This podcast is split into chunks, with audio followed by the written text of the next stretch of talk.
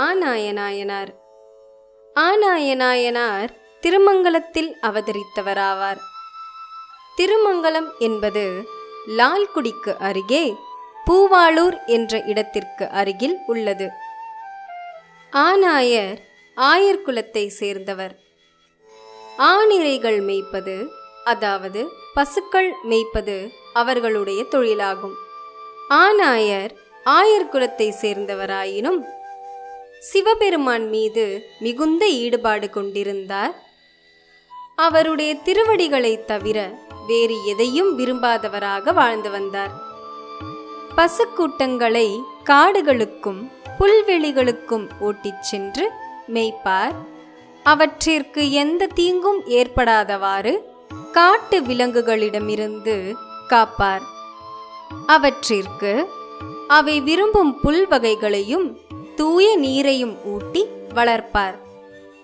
இவ்வாறு மாடுகளை மேய்ப்பதோடு மட்டுமல்லாமல் இறைவன் மீது மிகுந்த அன்பு கொண்டு புல்லாங்குழல் வாசிப்பதிலும் ஆநாயர் சிறந்து விளங்கினார்.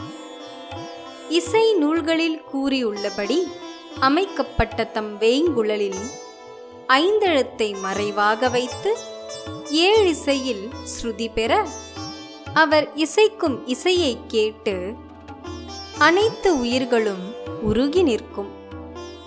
ஒரு நாள் ஆனாயர் தம் பசுக்களை எல்லாம் ஓட்டிக்கொண்டு காடு நோக்கி நடந்தார்.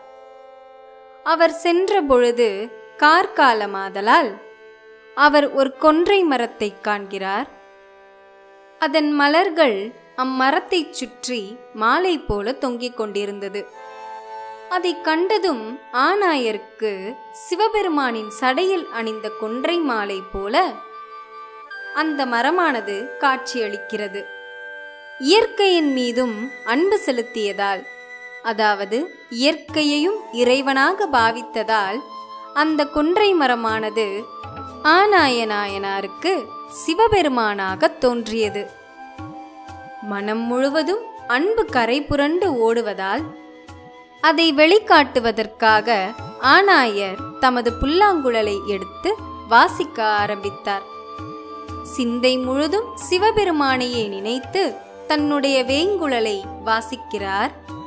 திரு ஐந்தெழுத்தை மறைவாக வைத்து வாசிக்க ஆரம்பிக்கிறார் ஆனாயர். முதலில் குறிஞ்சிப்பண் வாசிக்கிறார் பிறகு முல்லைப்பண் பின்பு பாலைப்பண் இவ்வாறாக நமசிவாய எனும் ஐந்தெழுத்தை வைத்து இசை நூல்களில் கூறிய இலக்கணம் பிறழாமல் அழகாக இசைத்து உயிரினங்கள் அனைத்தையும் ஸ்தம்பிக்கச் செய்தார். அவருடைய இசையில் தாவர விலங்கினங்கள் அனைத்தும் ஸ்தம்பித்து நின்றன. மேய்ச்சலில் இருந்த ஆணிரைகள் புல்களை மேயாமல் அவருடைய இசையில் மயங்கி அவரை சுற்றி வளைத்து நின்று அந்த இசையை கேட்டு ரசித்தன அந்த வனத்தில் இருந்த மான்கள் மயில்கள் எருதுகள் என அனைத்து விலங்குகளும் அவருடைய இசையில் மயங்கி அவரை சுற்றி நின்று கொண்டன.